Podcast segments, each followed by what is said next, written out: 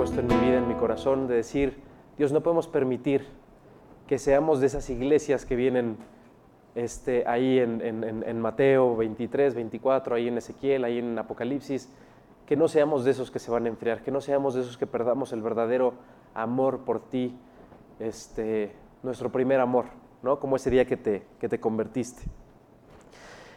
Yo hoy les quiero hablar de un tema eh, hasta cierto punto común, no sé, no sé cómo la pasaron ustedes, creo que no se habló mucho el domingo pasado, que fue el primer domingo después de los recientes acontecimientos, y el motivo por el cual no quiero dejar pasar esto es porque, les voy a contar muy brevemente, yo estoy tomando unas clases los lunes en la tarde, entonces el lunes pasado, perdónenme, es que estoy bastante, bastante enfermo, el día de ayer me, me agarró con todo. Eh, entonces, perdón, el lunes, el lunes anterior eh, tuvimos en nuestra clase, ¿no? Íbamos a empezar nuestra clase como normalmente lo hacemos, es un diplomado, y entonces a los 10 minutos de la clase la maestra se para y nos dice, ¿están todos bien? Y todos así, pues no. O sea, yo no sé ustedes, ¿no? Pero a mí, este, les cuento muy brevemente una anécdota, estoy seguro que aquí hay más de 100 anécdotas, ¿no? Eh, para todos aquellos que viven o trabajan en el DF. Sé que aquí en el Estado de México se sintió fuerte el sismo, pero creo que en el DF, de acuerdo a los testimonios que yo he escuchado, ¿no? De, una, de cada una de las dos partes, en el Distrito Federal fue realmente fuerte, ¿no? En el sur sobre todo. Entonces, ustedes tienen su casa por el sur. Yo estaba ahí saliendo con, con, con mi esposa para recoger a, a, nuestra chiquita que ustedes ya bien conocen. Y en eso, pues ahí nos agarra el temblor, ¿no? Y lo, primero que pasó por mi mente pues, fue mi hija que estaba en el kinder, pero mientras eso pasaba por mi mente, un mensaje llegó más rápido a mi celular y era dos edificios en la colonia del Valle que se habían caído a una cuadra de la escuela de mi hija. Entonces, ya se imaginará el estrés y el pánico en el que entramos, ¿no? Mil gracias. Perdonen mis drogas. Ahorita si lo necesito, pues ya. Este, entonces, pues fue, fue obviamente muy traumático para mí, ¿no? Y, ya que llegamos allí a, la colonia del Valle y todo, pues resulta que bendito sea Dios estaba bien, mis papás habían podido pasar por ella, este, todo. Y entonces, cuando, cuando yo realicé, cuando yo me di cuenta de la magnitud de los eventos, salí desesperado a, buscar a qué o a quién ayudar. Atrás de casa de mis papás había un edificio totalmente derrumbado. Este, no sabían si había gente adentro, ¿no? Y, y yo estaba desesperado y entonces eh, había puros vecinos porque los servicios de emergencia obviamente estaban colapsados y, me dicen, no te metas, o sea, no, no, no, no te puedes meter, ¿no? No te puedes este, meter al edificio porque en vez de 15, pues van a ser 20 muertos, ¿no? Y tenían toda la razón, entonces, pues me fui caminando por varias calles a ver a dónde podía ayudar. Ahí en las colonias Narvarte del Valle fue bastante, bastante feo el asunto. Y finalmente, pues no pude ayudar. Entonces, esa fue como mi experiencia traumática, ¿no? Y entonces la maestra, que resulta ser psicóloga, nos decía, bueno, les tengo una noticia a todos, somos como 20, 20 22 en el grupo. Nos decía, todos ustedes sufren de estrés postraumático. Y creo que muchas personas eh, con las que nosotros convivimos a diario están o estamos en las mismas. Entonces ya hicimos ahí una especie como de sesión, ¿no? Este, en la que luego les platicaré ahí unos pasos y te preguntan y entonces tú te preguntas y te cuestionas y todo. Finalmente, como para volver a conectar los dos hemisferios del cerebro, salir del estado de, alerta ¿no? y vivir tu vida más o menos normal. Pero luego me encontré con esta, este, con esta noticia y dije, ay, pues si yo ya pasé mi sesión, ¿no? Este, pues creo que, creo que va a tomar más tiempo del, que yo hubiera podido pensar. ¿no? Esta noticia dice por ahí que el estrés postraumático de los que vivimos en la CDMX, entendiendo la zona conurbada, puede durar hasta unos 20 años. Y me acuerdo de esto y me llamó la atención porque justamente me decía una persona ¿no? en la oficina, yo no tuve, bendito sea Dios, este, el infortunio de vivir 1985, aunque no parezca, nací después. Eh, pero mucha gente que sí lo vivió, ¿no? En la oficina, este, familiares, etcétera, etcétera, me decían, es que claro, o sea, claro que vas a vivir con miedo, claro que vas a vivir con ansiedad. Nada más para que lo sepan, mi esposa sigue cargando una maleta con cosas de emergencia, ¿no? Ya trae ahí nuestros pasaportes, este, dinero, etcétera, ¿no? Porque no se siente tranquila, porque dice, es que ¿cuándo, ¿cuándo va a volver a temblar? Y muchísimos sacan artículos, ¿no? Y incluso publican, hay cosas de que no, es que sí, va a venir uno más fuerte, no, es que la réplica, no, es que, o sea, en serio, si, si todavía nos queda la duda o la esperanza de pensar que podemos predecir este tipo de eventos, estamos muy equivocados, muy equivocados. Y si creemos que hay algo que podamos hacer para que, no sé, lo sobrevivamos, etcétera, creo que hay muchas cosas que a nosotros como iglesia, que a nosotros como hermanos, a nosotros como hijos de Dios, quizás no nos han quedado claras. Y es que dice por ahí la Biblia, ¿quién por preocuparse podrá añadir un codo a su estatura? Y realmente lo que la Biblia quiere decir aquí no es o sea, porque acuérdense que el codo era una medida, ¿no? Una longitud. Pero realmente lo que quiere decir es, no, no porque te preocupes vas a ser más alto, no porque te preocupes le puedes añadir longitud a tu vida. Todos tenemos, desde antes de haber nacido, una cita con Dios. Y a esa cita, si algo podemos estar nosotros seguros, es que no vamos a llegar tarde, pero tampoco vamos a llegar temprano. Entonces, alrededor de todos estos acontecimientos hay muchísimas historias, ¿no? Obviamente después de, esto que ocurrió, todos en la oficina platicando, este, afuera platicando con los amigos, con la familia, etcétera, y cada quien cuenta su historia. Y yo me encontré con un par de historias, ¿no? De gente que desafortunadamente sí perdió la vida. Y entonces, por ejemplo, me decía, me decía una persona en el trabajo, ¿no? ¿Por qué? O sea, ¿por qué ella sí y todos los demás no? ¿Por qué si había edificios más amolados? ¿Por qué ese? ¿Dónde estaba tal persona? O en tal momento, o en ese instante fue literalmente a sacar el pan y le cayó una barda. Eso es una historia real. ¿Por qué? Pero cuando, cuando estamos en Cristo, cuando nosotros leemos la Biblia, gracias a mí, cuando nosotros tenemos esa relación con Dios, deberíamos, en estricta teoría, tener esa paz. Ahora, preocuparse es algo absoluta y totalmente humano. Y es por eso que sí, en efecto, vamos a estar en unos momentos de estrés postraumático. O sea, les aseguro, de verdad, podría yo apostar lo que ustedes quisieran a que si ahorita haces un, un simulacro aquí en el, en el, hotel, todos vamos a salir por patas. O sea, que no corro, no grito, no empujo, ni que la goma. Vamos a salir corriendo y vamos a estar allá en tres segundos. Todos. ¿no? Y hasta mandaron memes, ¿no? en el simulacro y luego en el temblor, ¿no? Ese fue en el primero que no, que no estuvo tan gacho, ¿no? Y el primero salía bailando y en el segundo, ah, no, espérate. Así estamos.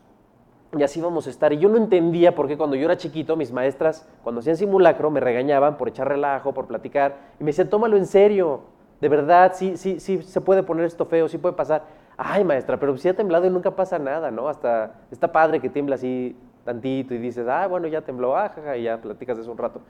Pero cuando realmente pasan las cosas, como pasó el 19 de septiembre, te, te, da una perspectiva diferente de las cosas, te da una perspectiva muy diferente de lo que es un simulacro y de por qué sí lo debes de tomar en serio.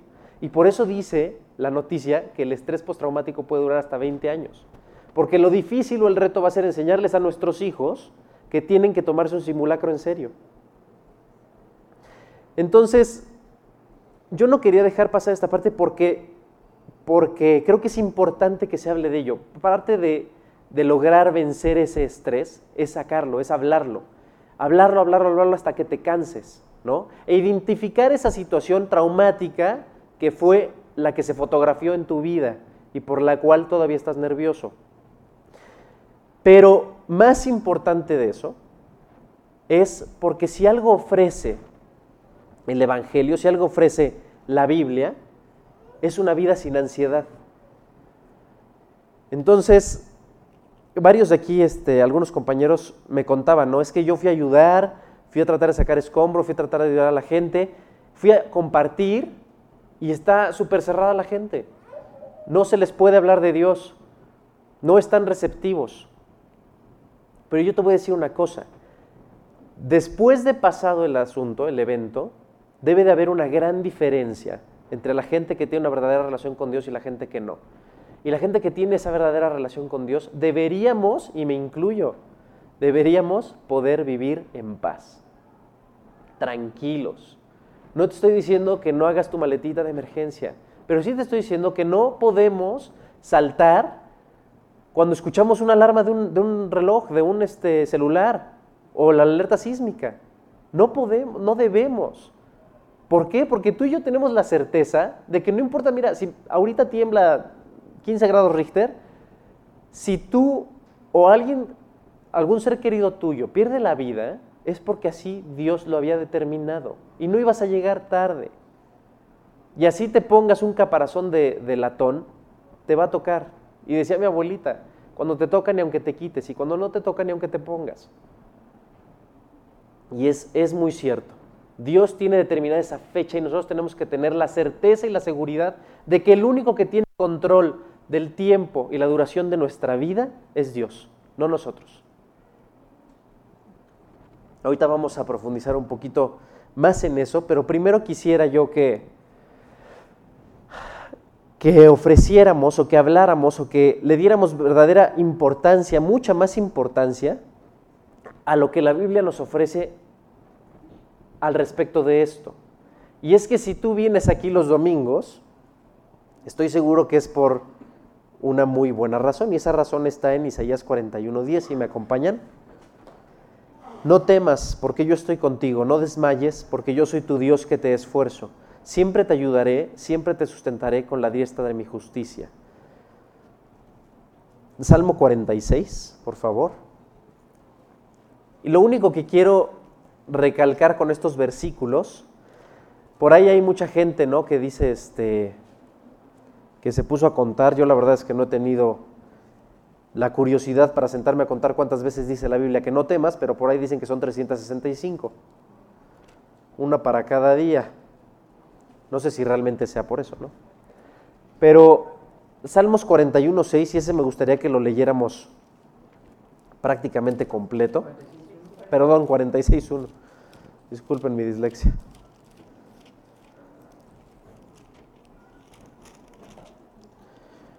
Dice, Dios es nuestro amparo y fortaleza, nuestro pronto auxilio en las tribulaciones. Por tanto, no temeremos aunque la tierra sea removida. Y qué ad hoc creo que es este versículo. Y se traspasen los montes al corazón del mar, aunque bramen y se turben sus aguas, y tiemblen los montes a causa de su braveza. Del río sus corrientes alegran la ciudad de Dios, el santuario de las moradas del Altísimo. Dios está en medio de ella, no será conmovida. Dios la ayudará al clarear la mañana. Bramaron las naciones, titubearon los reinos. Dio él su voz, se derritió la tierra. Jehová de los ejércitos está con nosotros. Nuestro refugio es el Dios de Jacob. Y es aquí lo que, lo que me gustaría que nosotros profundizáramos el día de hoy. Si tú estás aquí hoy, si tú decides venir todos los domingos, si tú decides discipularte o decides discipular o decides tomar tu relación con Dios en serio, es por una sola razón, porque Dios es tu piedra del ángulo, porque Dios es tu piedra de la cual no puedes quitarla un segundo de tu vida porque tu vida se derrumba. Dios, Dios es eso por, por, por eh, definición. Si tú quieres o no ponerlo en ese lugar en tu vida depende de ti. Pero creo que, ya hace rato lo decía Rafa, no oigan, no se vayan antes de que alabemos al final. Yo no sé cuánto tiempo tú le dedicas a Dios. Yo solamente te puedo hablar por mí y te digo que no es suficiente el tiempo que le dedico a Dios. Yo te puedo decir que es una burla verdaderamente lo que le dedico a Dios cuando Él me regala 24 horas todos los días. Y yo hay días que no le dedico un 24 de su día, del día que Él mismo me ha regalado. Si tú y yo creemos que Dios es esa piedra angular en nuestras vidas, que es nuestra fortaleza, que es nuestro escudo, que es nuestro pronto auxilio en las tribulaciones, que es a quien primero acudimos cuando tenemos un problema, eso nos tiene que ayudar a lentamente ir pudiendo deshacernos de nuestras preocupaciones y dejárselas a Él, porque aparte es un mandamiento de Dios. No es una solicitud, no es una sugerencia, es un mandamiento. Y Dios dice que su yugo es fácil y ligera es su carga. Y si nosotros seguimos creyendo o tenemos la idea de que de que poniéndonos nerviosos o preocupados o viendo las noticias a ver a qué hora pasa algo, a ver a qué hora nos pasa o a ver a qué hora no nos pasa, no estamos teniendo esa fe en Dios, no estamos poniendo a Dios en ese lugar de prioridad en nuestra vida, diciéndole, Dios, tú eres el único que tiene control sobre mi vida. No López Dóriga, no CNN, no nada de lo que se diga o nada de lo que se viva, sino tú, Dios. Tú tienes mi vida en tus manos.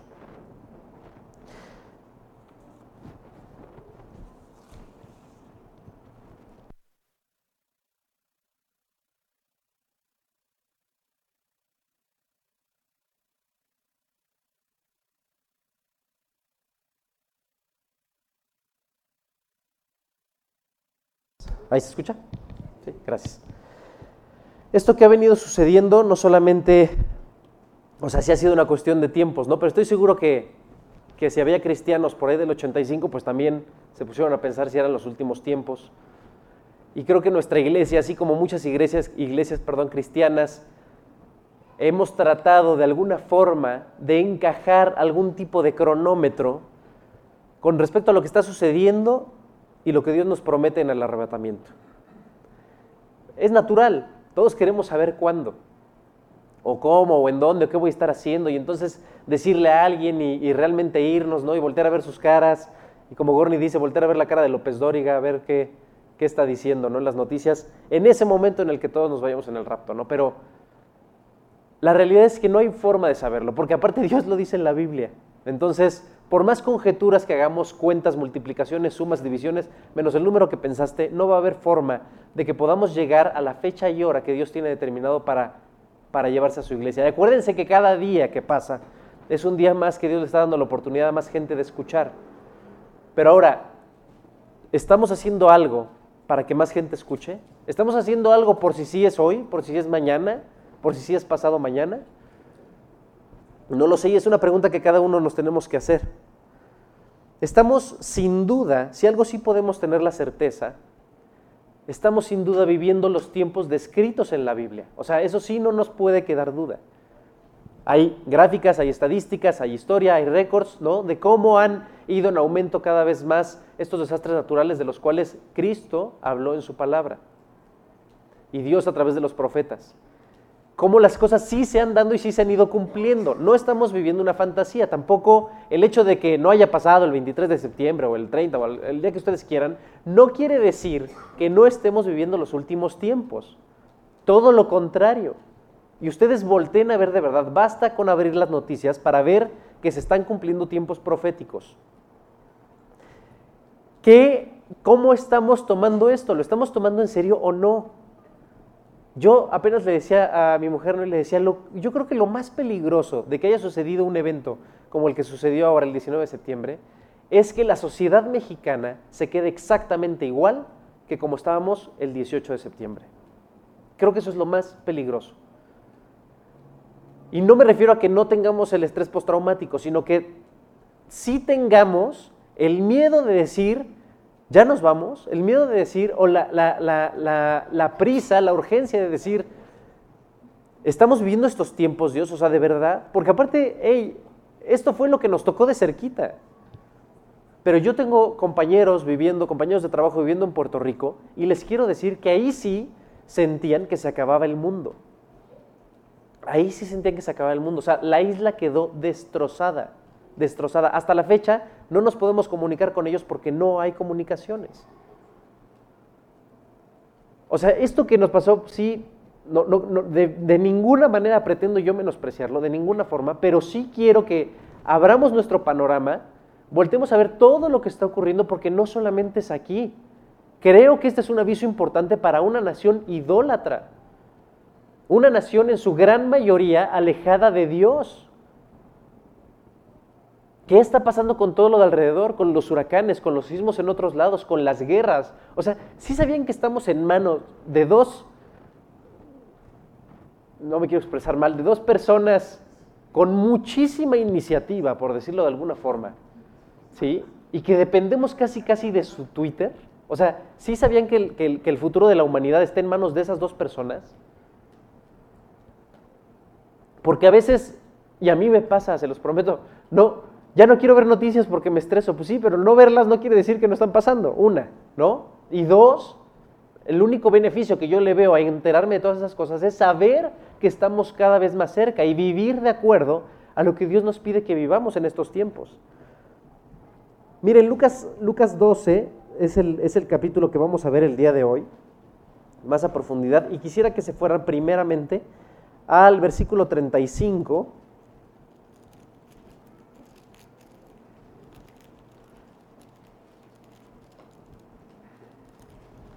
Al versículo 35, porque esta, esta parte es increíble. Ahorita vamos a ver los versículos 22, ¿no? 22 al 34, porque es ahí donde está el mandamiento de Dios acerca de, de la ansiedad o del afán, del estrés, de la preocupación. Pero no es casualidad que Dios primeramente les diga, oigan, no se preocupen, no se estresen, no tengan ansiedad. ¿Por qué? Porque Dios va a cuidar de tu vida primeramente. Y además hay unos versículos después que ahorita los vamos a, revisar. Dice, no te preocupes porque Dios tiene para ti el reino de los cielos. Y después de que Dios te pide que no te preocupes y de que dejes tus, tus ansiedades y tus afanes en sus manos, Dios pone este, este pasaje. Y no creo que sea ninguna casualidad. Dice así, estén ceñidos vuestros lomos y vuestras lámparas encendidas y vosotros sed semejantes a hombres que aguardan a que su Señor regrese de las bodas, para que cuando llegue y llame, le abran enseguida. Bienaventurados aquellos siervos a los cuales su Señor, cuando venga, halle velando. De cierto os digo que se ceñirá y hará que se sienten a la mesa y vendrá a servirles. Este pasaje no es casualidad que esté después de que Dios te dice, no te preocupes, y Dios está viniendo hoy a nuestra iglesia, está viniendo hoy a nuestro país, a nuestra nación, a toda esta sociedad y te dice primero, como creyente, no te preocupes. Tu vida está en mis manos. No depende si estás junto al muro de carga o en el triángulo de vida. O sea, en, verdad, las probabilidades de que nos agarre una situación así, en una circunstancia en la que podemos protegernos de inmediato, son mínimas. Hay 24 horas para que eso pase y te tengo una noticia, la mitad de esas 24 horas tú y yo estamos roncando. Entonces, probablemente si sucediera algo así, ni nos enteramos, ¿eh? Ni nos enteramos. Es 50% de probabilidad. El otro 50% de probabilidad es que en efecto estés despierto. Pero Dios te dice, no te preocupes, todas estas cosas van a suceder, tú no te preocupes. Y luego, Dios en un mensaje increíble y preocupado por su iglesia te dice, pero sí está alerta, pero sí estate atento, que no te dé igual, Date cuenta de lo que está pasando y pon tu vida en perspectiva para que estés siempre preparado. Preparado para ese momento en el que Dios diga, muchachos, hora de irnos. Este mensaje que Dios da es, es impresionante y creo que es un buen momento en nuestra iglesia para tomarlo y que no se nos olvide. Si el día de mañana, miren, si toma otros 30 años en temblar de esa misma forma, que tengamos 30 años en los que estemos cercanos a Dios y que no necesitemos de un susto así para poner nuestra vida a cuentas con Dios y decir, no, Dios, ahora sí, ahora sí ya, ahora sí ya, mira, si estaba chupando Dios, este, al fin que esto va a ser rápido, seguro el rapto viene en tres días, entonces ya dejo de chupar, al fin que solamente son tres días. O sea, no, no puede ser esa nuestra, nuestra idea. Tiene que estar verdaderamente un peso en nuestros corazones de decir, ¿Qué le va a pasar a la gente con la que estás tú? ¿Qué le va a pasar a toda tu familia? ¿Qué le va a pasar a tus amigos, a tus compañeros de trabajo? O sea, si realmente fuera ya mañana el rapto, podríamos irnos en paz con nuestra cuenta y decir, Dios, yo le hablé a quien le tenía que hablar. No sé, tú, yo no, yo de verdad no. No, no, no, no, no. O sea, y seguro me podría chillar y le diría a Dios, es que en vez de trabajar hubiera hecho esto, ¿no? Y Dios dice, bueno, tranquilo, o sea, tienes que hacer tu vida, pero tienes que hacer tu vida como si el rapto fuera ahorita. ¿Sí? Sin temer por un lado por tu sustento, por tu provisión, y por otro lado, guardando tu salvación. Y tratando de llevar esa palabra a los demás. No, hace rato les decíamos, ¿no? O sea, no podemos estar más equivocados creyendo que tenemos control de las cosas tenemos que entender principalmente tres cosas. Nuestras herramientas de supervivencia, lo que te puedas cargar en tu maleta de emergencia o el conocimiento que puedas tener arquitectónico, de mecánica estática, lo que tú quieras, es limitado. Y cuando Dios quiere, mira, O sea, no hay nada que podamos hacer contra ello. Nuestras herramientas son limitadas, nuestro conocimiento, lo que nosotros sabemos acerca de este tipo de fenómenos es nulo, nulo. No sé si se acuerdan, pero en el primer sismo, en el de, no me acuerdo si fue 8 o 10 días antes del, del, 19, este, se vieron ahí unas luces en la noche y todo. Yo las vi, a mí nadie me contó, yo sí las vi, porque sí salí de mi casa. Este, ¿no? Y mucha gente decía, no, no, es que son ondas electromagnéticas de las piedras de abajo, que no sé qué, y no pudieron explicar por qué no pasó después. O sea, verdaderamente, el día que nos demos cuenta como humanidad que nuestro conocimiento del todo y el conocimiento que tiene Dios acerca de este mundo y de la, y de la vida y de nuestra vida, ese día nos va a quedar claro que nosotros no sabemos nada. Pero primero lo tenemos que reconocer. Y en ese reconocimiento está el hecho de leer una noticia, ¿no? Decir que va a temblar más fuerte.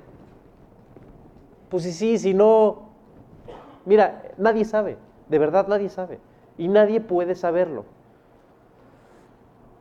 Y por otro lado, nuestras habilidades también son insuficientes. Entonces, miren, vamos a, vamos a leer estos primeros versículos del afán y la ansiedad. Dice el versículo 22, Dijo luego a sus discípulos, por tanto os digo, no os afanéis por vuestra vida, qué comeréis, ni por el cuerpo, qué vestiréis. La vida es más que la comida y el cuerpo que el vestido.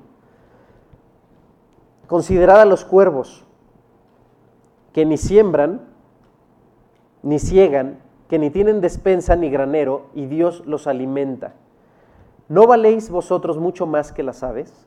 ¿Y quién de vosotros podrá con afanarse añadir a su estatura un codo o a su vida un minuto?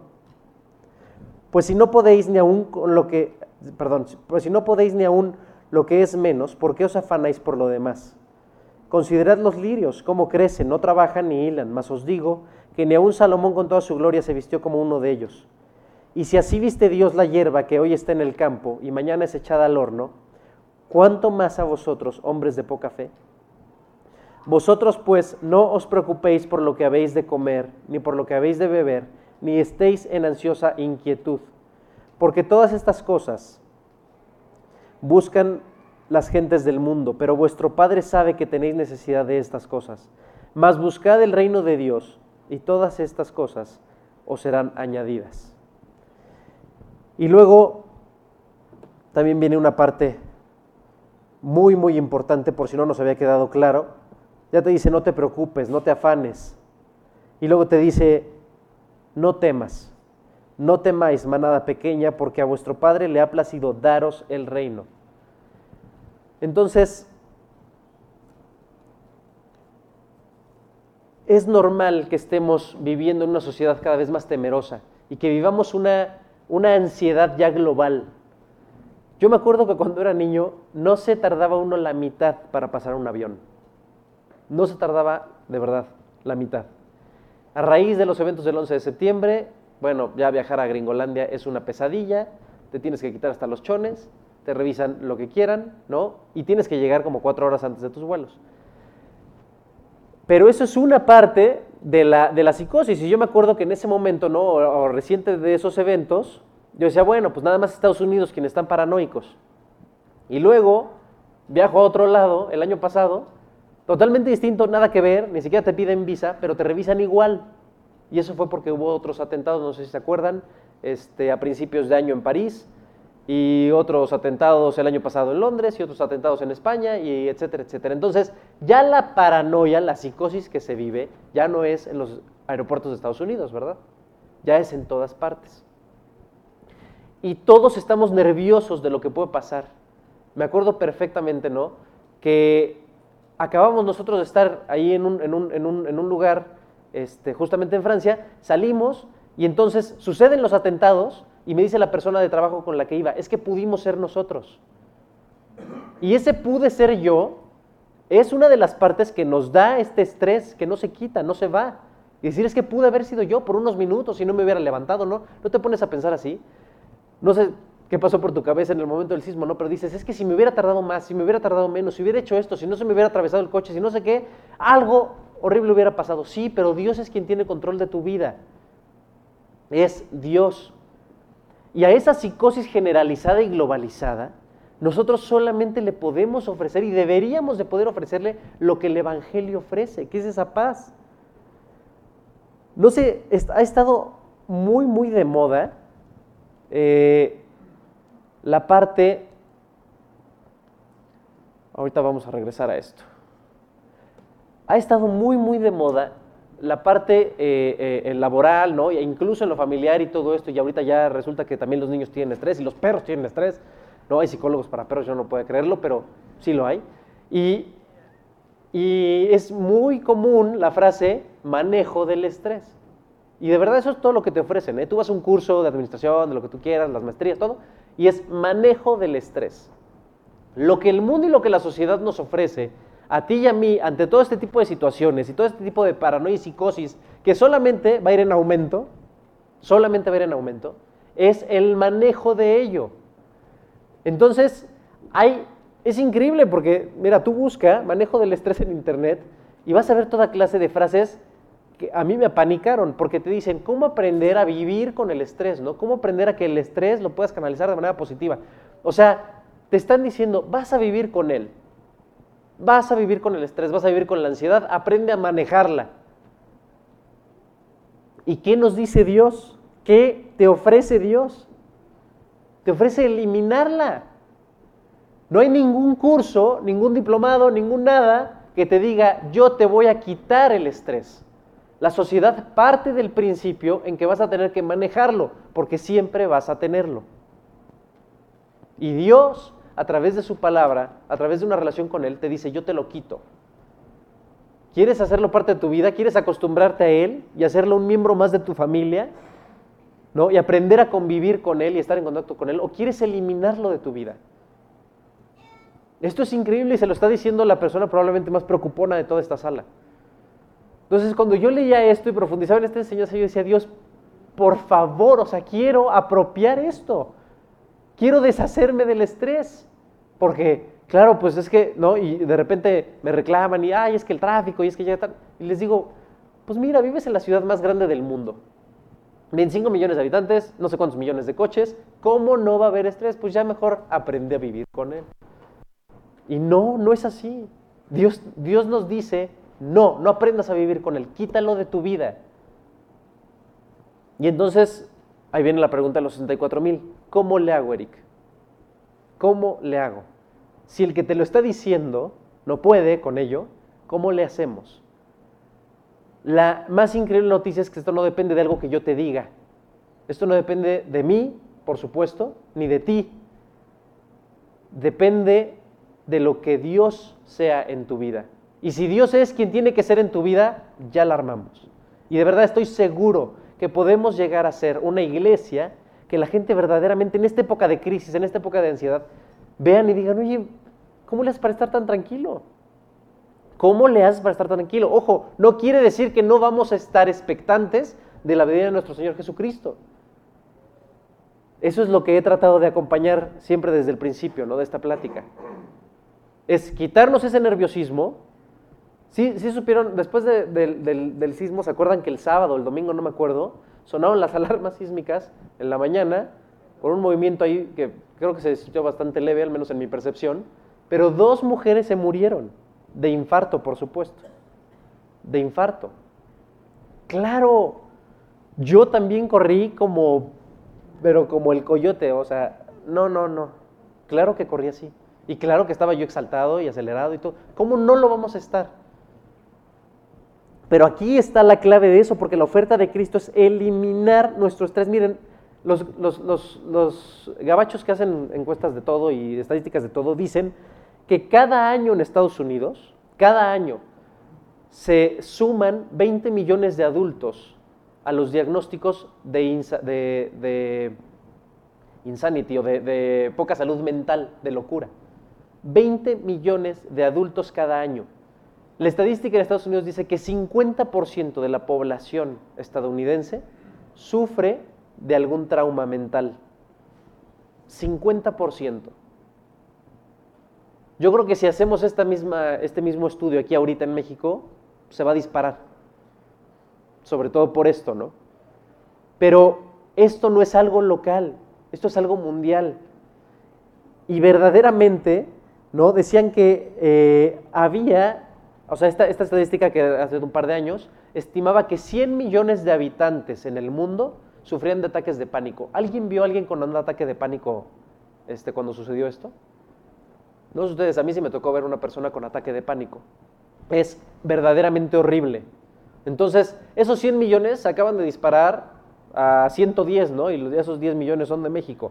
O sea, esos ataques de pánico, la gente que verdaderamente es un, es un miedo incontrolable ante algo que ni siquiera puedes identificar bien qué es a lo que le tienes miedo, y tu reacción es total y absolutamente impredecible. Es un ataque de pánico. Pero, pues podemos una de dos, hacer lo que nos dice el mundo, ¿no? Y ir un, este, a una clase de administración del, del, estrés, de la ansiedad, aprender a vivir con ello o empezarnos a drogar, ¿no? Porque este, esta estadística decía justamente que el 50% de la población de Estados Unidos toma algún medicamento para control de estrés, del sueño, de ansiedad, este, de depresión, o sea, cualquier trastorno mental de este estilo. O podemos seguir lo que Dios nos dice y entonces tratar de tomarnos ese medicamento, de hacerle caso a la terapia que Dios tiene aquí en su palabra para nosotros y ver si funciona, ¿no? Ahí en Lucas en el versículo, en el versículo pues 22, ¿no? Justamente menciona la, frase, ¿no? No os afanéis por vuestra vida. En un inicio Dios te dice, primero no te preocupes por tu vida, no te preocupes por cuánto vas a vivir o cuándo vas a morir. Es lo primero que Dios nos dice. Porque creo que de manera lógica es lo primero que nos preocupa. Y después se va por todo lo material. ¿Qué vas a comer? ¿Qué vas a vestir? ¿Dónde vas a estar? Y entonces nos pone todos estos ejemplos que son sumamente comunes ya en nuestra vida como cristianos, ¿no? Lo de los pajaritos, este, y que pues, si a ellos no los deja sin comer, pues menos a nosotros, lo de los lirios, o sea, todo suena bastante ya familiar en nuestra cabeza. Pero lo hacemos, lo hacemos parte de nuestra vida, o sea, si vivimos así de despreocupados. Yo creo que no, yo no. Yo definitivamente no, porque en cuanto empiezo a pasar por un tema económico, pues me empiezo a preocupar, en cuanto empiezo a pasar por un tema de salud, me empiezo a preocupar, o veo a mis hijos, ¿no? Y digo, es que, ¿quién los va a cuidar? ¿Y dónde van a estar? No, a, mi esposa, por ejemplo, le costó muchísimo trabajo volver a llevar a, la niña a la escuela, muchísimo trabajo. Y yo le decía, entiende que no está en tus manos, su vida no está en tus manos, gracias a Dios. Gracias a Dios de verdad, ¿eh? Porque 10 minutos y la niña, ¿quién sabe qué sería de ella? Y no por ella, no, sino por todos nosotros. No estamos capacitados. Si no nos podemos cuidar a nosotros mismos, ¿cómo vamos a estar capacitados para cuidar a un ser de 3, 4, 5, 10, 15, 20 años? No lo estamos. Pero hay que partir del principio que es justamente, gracias Juanito, este. Vámonos a primera de Pedro eh, capítulo 5, versículos 6 y 7. Aquí está la respuesta, la respuesta de los 64 mil. ¿Cómo le hago para dejar de afanarme? ¿Cómo le hago para dejar de estresarme? ¿Cuál es tu receta, Dios?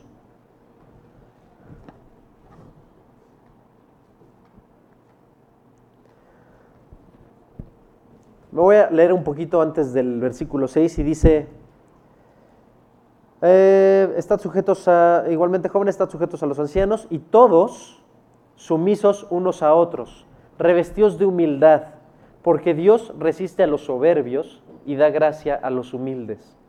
Humillaos pues bajo la poderosa mano de Dios, para que Él os exalte cuando fuere tiempo echando toda vuestra ansiedad sobre Él, porque Él tiene cuidado de vosotros. Hay dos pasos muy específicos en este pasaje que Dios dice que tenemos que hacer para quitarnos de esa ansiedad.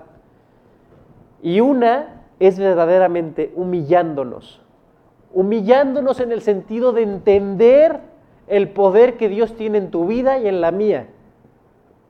Entender que el cuidado no lo tienes tú, que tú no tienes el poder para sostener a tu familia, para sostenerte a ti mismo, para proveerte, ni para proveer a los demás. Ese poder y ese cuidado lo tiene Dios. Cuando nos humillamos ante su poderosa mano, en el sentido de entender el poder que Dios tiene para cuidarnos, es en ese momento en el que entonces, no, aquí dice, primero Pedro dice, entonces suelta y ponle esas ansiedades a Dios. ¿Sí me explico? Dice, echa tu ansiedad sobre Dios. Dios me da pánico que vuelva a temblar. Pero ¿sabes qué? Si tú dices que si no es tu voluntad la hoja de un árbol no se mueve, ¿cómo rayos se va a mover la tierra si no es tu voluntad? Entonces el día de mañana, ahorita, cuando sea, si tiembla, tú y yo tenemos que saber con certeza y estar firmes en la fe de que si es así es porque Dios quiere que así sea que si fue man-made, que si no, que si lo hicieron los hombres, que si no. Mira, no se mueve la hoja de un árbol si no es la voluntad de Dios. Y acuérdate que Dios usa a los incrédulos. Dios usa a la gente que no está, que no está con Él para muchas cosas, para aquellos que sí estamos con Él. Todas las, como dice Romanos 8:28, que seguramente saben de memoria, todas las cosas ayudan a bien para aquellos que aman a Dios. Todas las cosas, no dice Dios, las cosas que yo hago o mis pensamientos o mi voluntad, dice Dios, todas las cosas de quien vengan, todas las cosas que ocurren en tu vida y en la mía, ocurren por una buena razón y para tu bien. Tenemos que tener paz en que este mundo, este planeta, estas circunstancias están en manos de Dios, primeramente. No, no sabemos cuánto tiempo nos tome como sociedad superar esto. Y por lo que a juzgar a la luz de la Biblia, pues va a empeorar. No es como que vayamos a pasar, este, vayamos a pasar 20 años, ¿no? Y ya todos estemos libres del estrés postraumático, sino que esto va a ir empeorando. Porque, hey, ahorita es esto, pero el día de mañana alguno de estos locos con iniciativa se le suelta el dedo en el botón rojo, o sea, ya va a ser de otra, ¿me explico?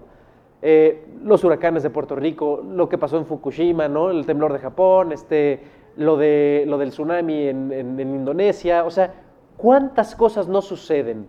Y van a seguir sucediendo. Que nosotros tenemos que tener esto que dice aquí. Esto que dice, humíllate y entiende que tú no tienes el control. Es muy complicado. Muy complicado. Y para todos los que tienen hijos, me entienden perfecto. Quisiéramos tenerlos aquí, guardados, cuidados. No se puede. No se puede. Confiemos en que están en manos de Dios porque así tú y yo se los pedimos, te lo pedimos a Dios todos los días. Es un mandamiento, todo lo que dice aquí en Lucas 12, es un mandamiento. Dice, no te afanes, no te preocupes y no temas. Ergo, entendiendo eso, el hacer lo que es el sí preocuparnos, el sí afanarnos, ¿qué es? ¿Ve? No creer. Es falta de fe. Es pecado. ¿Quién lo dijo? Es pecado. Punto.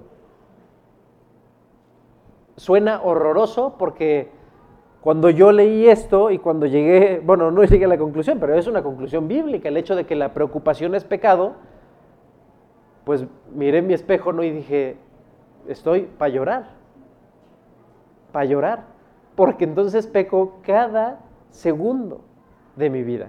Cuando yo estaba consciente quizás de algo malo que hubiera pensado del microbusero que se me metió, o de una mentira, o lo que tú quieras, ahora es más grave porque muchas veces de las que peco ni siquiera estoy consciente de ello. Ni siquiera. Y si trabajo con ansiedad, y si estoy con ansiedad con familia, ¿no? Dios me dice, Eric, estás pecando. Solamente hay dos ramos por los cuales uno se puede afanar, no se puede preocupar. Te preocupas por las cosas terrenales, te preocupas por las cosas del mundo, versículo 22, o te preocupas por lo celestial, por lo eterno. Y ahí está la medicina en el versículo 32, no temas, manada pequeña, porque vuestro Padre le ha placido daros el reino. Dios te dice, no te preocupes tampoco por lo espiritual, porque Dios ya te dio el reino, ya tienes eternidad, ya estás salvado. Pero, ¿esto nos lleva a dejar de pecar? Si lo logramos aplicar a nuestras vidas, sí. Vamos a continuar porque somos humanos. Pero Dios lo que quiere, acuérdense, es que cada día vayamos pareciéndonos más a esa persona que Dios tiene planeado en tu vida y en la mía. Y hay algo increíble después de esto, increíble, y es el hecho de que Dios te ha dicho a ti que hoy estás aquí en domingo y que estoy seguro que por eso vienes, te ha dicho a ti que tiene un plan para tu vida, ¿sí o no? Si Dios no tuviera un plan para tu vida, o si tú no creyeras que Dios tiene un plan para tu vida, vería difícil que te levantaras todos los domingos a venir a escuchar de Dios. Quiero pensar que todos estamos convencidos de ese plan, que ese plan existe, porque aparte Dios te lo dijo. En el momento en el que tú y yo nos convertimos, dijimos, Dios, haz algo de mí, úsame. Y quizás te usa en el trabajo, quizás te usa en la escuela, quizás te usa en el club, quizás te usa con tu familia.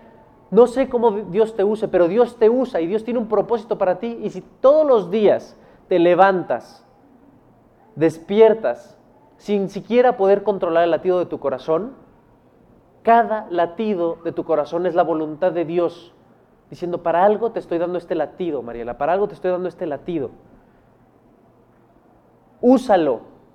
Y entonces dices, Dios sí, sí quiero, sí, sí quiero que me uses. Cuando entendemos que tenemos un propósito en la vida, podemos dejar de preocuparnos por nuestra vida. ¿Por qué? Porque si el día de mañana nos morimos, pues ya, Dios nos mandó a la banca. No sé si me explico, pero ¿cómo crees que Dios no va a cuidar de tu sustento, de tu provisión, si tiene un plan para ti? ¿O acaso Dios te dice, oye, es que yo tengo un plan para ti, Juanito, un plan grande, ¿no? Pero pues por favor come bien, te este, pones a chambear porque si te me mueres a la mitad, pues vas a tener que llamar a alguien más. No es así. Dios te sustenta en tu vida para que cumplas ese plan. ¿Sí explico? Te va a llevar por el camino, te va a llevar, te va a sostener, porque tiene un plan, porque tiene un propósito. Si no lo tuviera, ya no estarías aquí. Porque no venimos a convertir el oxígeno en dióxido de carbono, no venimos a eso y nosotros deberíamos de ser los más convencidos de ello. ¿Por qué Dios les pide, ahí en varios, este, en varios versículos, en varios pasajes, les pide que no acumulen, que no construyan, que no atesoren. Justamente aquí dice, después del versículo 32, ¿no? El versículo 33 dice, vended todo lo que poseéis y dad limosna. Haceos bolsas que no se envejezcan, tesoro en los cielos que no se agote, donde ladrón no llega ni polilla destruye, porque donde está vuestro tesoro, ahí, ahí estará también vuestro corazón. Algunas personas de mi familia perdieron varias cosas en el temblor. Varias cosas materiales, afortunadamente, solamente quedó ahí, pero varias cosas materiales. Y a veces es muy fácil desde afuera decir, pero estás vivo, ¿no? Pudo haber sido peor. Pero díselo a una persona que perdió todo su patrimonio. Díselo a una persona que trabajó 25, 35, 40 años de su vida para comprarse una casa, un techo que dejarle a sus hijos y de la noche a la mañana no lo tiene ya no lo tiene. Y ese trabajo de 30 años, ¿eh? Adiós. Y justamente yo lo platicaba, ¿no? Con mi papá, compras un departamento, compras aire. Compras aire, ¿qué te toca del terreno? Se te cae una casa, pues bueno, tienes tu terreno, construyes cuando tengas, ¿no? Las posibilidades. Se te cae un departamento, ¿y qué haces? No hay un dueño del edificio. Entonces, a veces es fácil juzgar, ¿no? en ese tipo de pérdidas materiales y decir, ay, bueno, pero pues, estás vivo y dale gracias a Dios y gózate. Pues es más fácil a veces decirlo que hacerlo. Porque ponemos tanto empeño, tanto esfuerzo en nuestra vida en conseguir lo que quizás ahorita tienes, que el imaginar que lo puedes perder de un segundo a otro nos da pánico. No sé si a ustedes, no sé si a ti te han asaltado. A mí en esta hermosa ciudad me han asaltado cuatro veces. Cuatro veces. Y las cuatro veces que me han asaltado, o sea, a la segunda dije, por supuesto que ya jamás voy a usar reloj. Y no sabes el primer reloj que me robaron, el, el sentimiento, el cariño que yo le tenía, ni siquiera porque hubiera sido un reloj caro, ni mucho menos. Era un reloj que para mí tenía valor sentimental. Y cuando me lo robaron dije, no es posible, no es posible que alguien con la mano en la cintura, sin, sin más ni más, te diga, dámelo. Y se lo tengas que dar. ¿Por qué? ¿Te vas a poner al tiro con una, con una pistola? Pues claro que no. Y entonces tienes un sentimiento espantoso, no sé, para aquellos que hayan vivido una situación así de espantosa, horrible, tienes un sentimiento de impotencia asqueroso, ¿no? Ira, que dices, no se vale, no es justo. Pero ¿sabes por qué pasa eso? Porque ponemos valor sentimental a algo que no está hecho para tenerlo. Porque ponemos más de nuestra energía en algo que no debería de tenerlo. Y Dios nos lo dijo hace dos mil años. Seguramente hace dos mil años no estaba la situación de seguridad como está ahorita. Seguramente hace dos mil años cuando Jesús manda a escribir esto, no se vivía la peor crisis de seguridad en Tlalnepantla, ni de robo de niños, ni de todo esto que está pasando. Y sin embargo, Dios dice, vende todo lo que tengas, que no te importe, haz bolsas que no se envejezcan. No te preocupes porque está muy padre lo que tengo, o ya está gastado, o no, o mi casa, o, estas cosas que he logrado comprar después de tanto esfuerzo. No puede estar ahí nuestro sentimiento, no puede estar ahí nuestro amor, no puede estar ahí nuestro cariño. Las únicas cosas que deberían de tener ese peso sentimental, ese valor espiritual, son las cosas de Dios. Y hablarle a la gente y compartirle a la gente, o sea, ni siquiera físicamente una Biblia.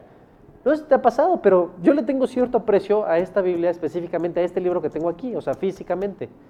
¿Sí? Porque quizás me lo dio mamá, porque quizás eran mis primeros estudios, porque quizás está toda rayada y tengo marcadas cosas, pero pero Dios parte del principio que eso se lo van a robar, se va a empolillar, se va a echar a perder, se te va a perder un día.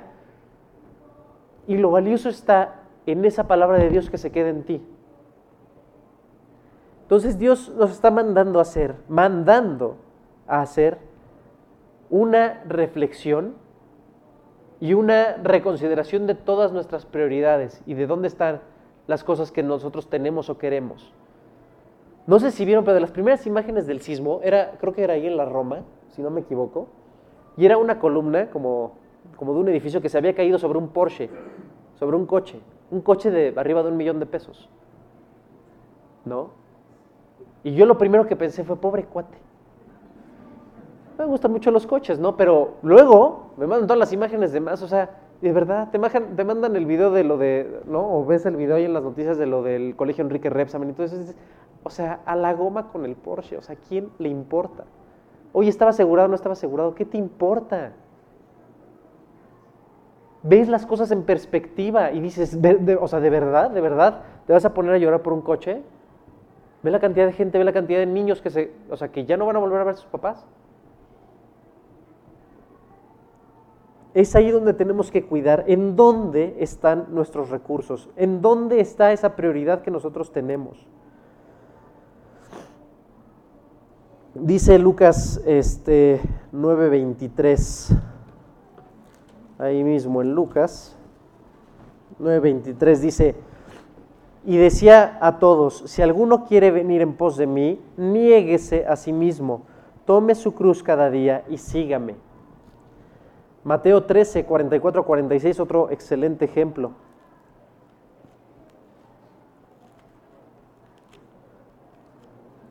Mateo 13, 44 a 46. Además, el reino de los cielos es semejante a un tesoro escondido en un campo, el cual un hombre halla y lo esconde de nuevo, y gozoso por ello va y vende todo lo que tiene y compra aquel campo. También el reino de los cielos es semejante a un mercader que busca buenas perlas, que habiendo hallado una perla preciosa, fue y vendió todo lo que tenía y la compró. Cuando pongamos en perspectiva estas parábolas a las que Dios se refería, vamos a, vamos a poder descansar en el decir Dios, hágase tu voluntad. Y no pongamos ese valor eh, sentimental en las cosas que no lo tienen, que no están hechas para tenerlo. ¿Sabes cuándo no encontramos satisfacción? ¿Sabes cuándo sentimos que nos faltan cosas? ¿Cuándo se nos derrumba el mundo si Dios no lo quiera, perdemos la casa, si perdemos a nuestra familia, si perdemos algo económico? ¿Sabes cuándo pasa eso? Cuando Dios no nos satisface al 100%. Cuando Dios satisface una parte de tu vida, pero no es tu vida. Cuando Dios no es tu vida completa, te van a quitar otra piedrita, ¿sí? Y se te va a derrumbar, como la, la imagen que veíamos de la piedra angular. Se te va a derrumbar, aunque tengas a Dios. Y vas a decir, no, es que no se puede, no es que no se vale. Oye, te lo estoy diciendo con el pánico y el pavor que conlleva el pensar en perder a mi familia. Pero es cierto. Cuando ponemos a Dios en el lugar que debe estar en nuestra vida, es ahí cuando decimos, Dios, sí, sí quiero vender todo. ¿Sabes? ¿Sabes de qué depende, no? ¿Cómo, le dijo Jesús al, al, joven rico? Oye, maestro, ¿qué hago para seguirte? Vende todo lo que tienes, dalo a los pobres. ¿Y qué hizo? Se fue triste porque tenía mucho, tenía mucho. ¿Tú tienes mucho o tienes poco? ¿Cuánto estarías dispuesto? Y esto es una pregunta para que nos la llevemos todos y reflexionemos en ella toda la semana si es posible. De lo que tenemos, ¿cuánto estaríamos dispuestos a entregar por nuestra salvación? ¿Cuán desesperados por nuestra salvación estamos? Si nuestra salvación dependiera de renunciar a nuestras cosas, ¿a cuánto renunciarías? ¿Renunciarías a todo? ¿Literalmente te quedarías en la calle y sin familia? Si Dios te dijera, oye, necesito reescribir el libro de Job y eres mi candidato número uno, ¿estarías dispuesto? Cuanto más desesperados estamos por la salvación, menos nos cuesta renunciar a las cosas. Por eso una persona, no por eso dice Dios, al que mucho se le ha perdonado ama mucho, al que poco se le ha perdonado ama poco. Cuando, cuando una persona llega a ese punto de decir, Dios, ya no puedo, ya no puedo, ¿qué tengo que hacer? Esa es esa gente a la que menos trabajo le cuesta renunciar a lo que sea, ¿eh? A lo que sea, material, alcohol, drogas, este, chavas, lo que, o sea, lo que sea. Decir, mira, Dios, lo que, si me pides que viva mi vida parado de cabeza, me paro de cabeza ahorita. No importa, Dios, no importa lo que me pidas, eso quiero hacer para estar contigo, eso quiero hacer para, para ya vivir en paz, para vivir lejos del afán, lejos de la ansiedad.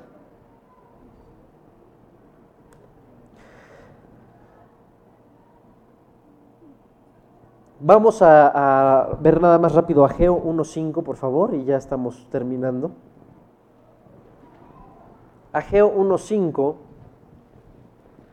es justamente ese versículo, bueno, es del 5 en adelante. Entonces,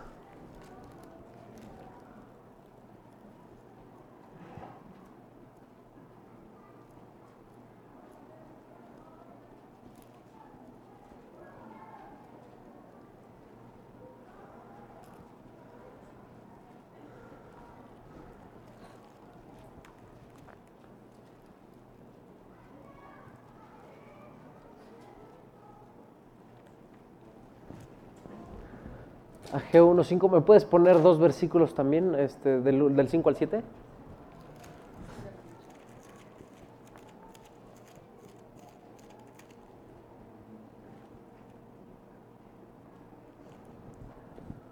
Gracias. Dice, pues así ha dicho Jehová de los ejércitos, meditad bien sobre vuestros caminos. Siembran mucho y recogen poco. Comes y no te sacias bebes y no quedas satisfecho, te vistes y no te calientas, y el que trabaja a jornal, recibes tu quincena en saco roto. Así ha dicho Jehová de los ejércitos, meditad sobre vuestros caminos. El que sigue, por favor, Juanito. Dice Dios, ¿por qué? ¿Por qué comes y no te satisfaces? ¿Por qué tienes y no te satisfaces? ¿Por qué pierdes algo y estás insatisfecho porque lo perdiste? ¿Por qué? ¿Te acuerdas de qué momento están hablando aquí en la Biblia? Y Dios les manda hacer algo en ese momento a Israel y le dice, sube al monte, trae madera y reedifica la casa y pondré en ella mi voluntad y seré glorificado, dicho Jehová. Y el versículo que le sigue también, Juanito, gracias, dice justamente, no estás satisfecho porque no has puesto primero lo que tienes que poner. Y es tu relación con Dios, es reedificar tu relación con Dios.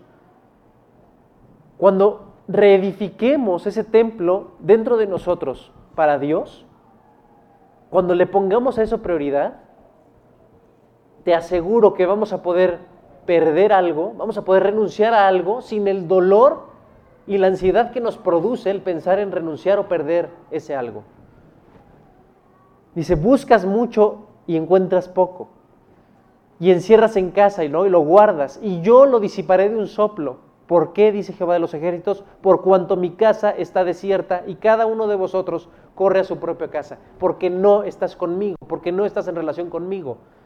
Por eso lo que tienes se te va. Cuando te dura poquitito la quincena, ¿no? Estás a día 16 y dices, ya que sea 30, por favor.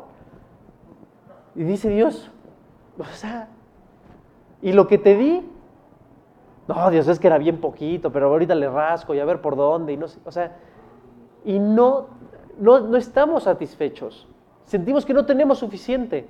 Hacemos nuestras cuentas para ver si nos va a alcanzar. ¿Cuánto necesitamos para comprarnos ese auto que queremos, esa ropa que queremos, esa casa que queremos? Todo el tiempo estamos, ya casi, ya casi, ya casi. Y entonces ya la compras y dices, no, pero ahora le tengo que hacer esto y le tengo que hacer aquello. Y no estamos satisfechos. Y no estamos satisfechos no porque no tengas lo que se necesita, porque creo que todos los que estamos aquí somos verdaderamente privilegiados en el sentido de tener mucho más de lo que necesitamos, mucho más. Pero esa insatisfacción nunca se va a poder llenar si no tenemos a Dios, si no tenemos ese, esa necesidad de reedificar nuestro templo con Dios, nuestra relación con Dios. Por último, quisiera que reflexionáramos, bueno, esto era lo de que preocuparse es pecado, ya vimos lo de. Por último, me gustaría que reflexionáramos en el hecho de que cada día es un privilegio. Cada segundo que tú estás aquí, que tú puedes respirar, es un regalo. Y debemos de poder descansar. Suena quizás irónico, pero deberíamos de poder descansar en el hecho de saber y estar seguros que no podemos hacer nada. El tener cinco de estas en tu coche, en tu casa, no te va a salvar. De verdad, no te va a salvar cuando te toca ni aunque te quites. Esto es lo que deberíamos de hacer en nuestra vida espiritual. Esto sí es una alerta para hacer esto en nuestra vida espiritual. Tienes lo que necesitas por si el día de mañana viene nuestro Señor. ¿Tienes lo que necesitas? ¿Estás, estás listo? ¿Estás preparado? ¿Estás consciente de decir, Dios, podría ser sin ningún problema? sin ningún arrepentimiento, sin ningún nada. ¿Podrías decirlo? Toda esta historia nos ha enseñado a prepararnos, nos ha enseñado a poner atención en los simulacros, en de alguna manera ser más prevenidos o precavidos en nuestra vida. Nos ha enseñado a ser más precavidos en nuestra vida espiritual, nos ha enseñado a estar a cuentas con Dios ante lo que pueda suceder. Hey, mira, o sea, no sé si viste, ¿no? Pero después del sismo eh, y después de todo esto, no sé cuántos días, un horrible, espantoso, asqueroso accidente en Constituyentes, una pipa se voltea y mató a 10 gentes. Estas personas ya se veían, ya alarmamos, sobrevivimos al sismo el 19 de septiembre, no pasó nada, gracias a Dios. Y una pipa se volteó y acabó con la vida de 10 personas. Nadie tenemos la vida comprada. Nadie pudiera no volver a temblar en la historia de México. Sabemos que no es así, pero pudiera no volverse a presentar. Y de todas maneras, ¿estás tú listo? ¿Estamos nosotros listos? Y como, iglesia, me gustaría que nos lo preguntáramos para no caer en ese enfriamiento jamás. ¿Estamos listos si hoy nos vamos? De la manera que tú quieras. Por el arrebatamiento o porque salgamos y un trolebús nos atropelle. Sí.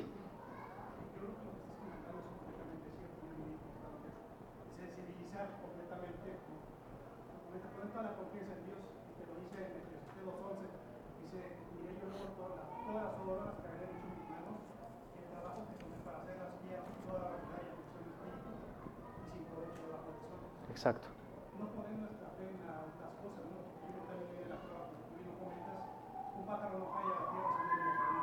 Correcto.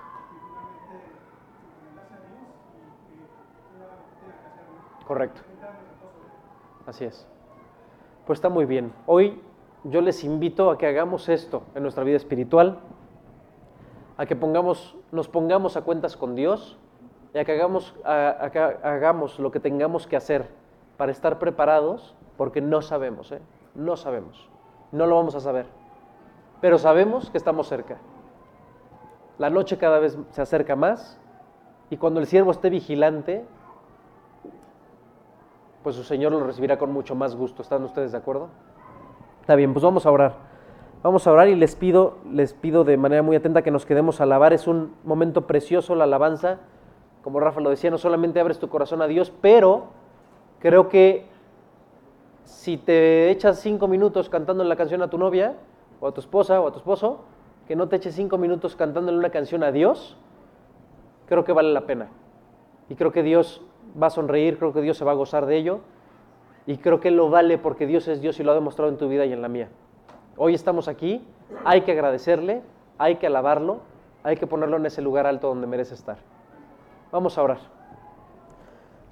Dios, cuántas gracias te damos, Señor, por este día. Gracias de verdad, Padre, porque hoy hemos entendido que el hecho de haber despertado es todo un milagro y es porque tú tienes un propósito en nuestras vidas. Ayúdanos a entenderlo, ayúdanos a llevarlo a cabo y a dejar de afanarnos y preocuparnos por cómo lo vamos a hacer y a dejarte actuar en nuestras vidas con lo poco o lo mucho que hay, Dios. Con los talentos que tú nos has dado, ayúdanos a sacar el mejor provecho de ellos y utilizarlos para poner tu nombre en alto, para darte honra, gloria. Llévanos a ser una iglesia que vive en total seguridad, total certeza, total fe de que tú eres quien tiene control de nuestras vidas y cuidado de ellas, Dios. Ayúdanos a despojarnos de toda ansiedad, de toda preocupación, de todo estrés y descansar en tus manos, en tus poderosas manos, en tus amorosas manos, saber que tú estás todo el tiempo al cuidado de nuestras vidas y de la vida de nuestros seres queridos. Llévanos con bien a casa, Dios, gracias por este domingo y que sea todo el día y toda nuestra vida para alabarte y glorificarte. En el nombre de Jesús te lo pedimos. Amén.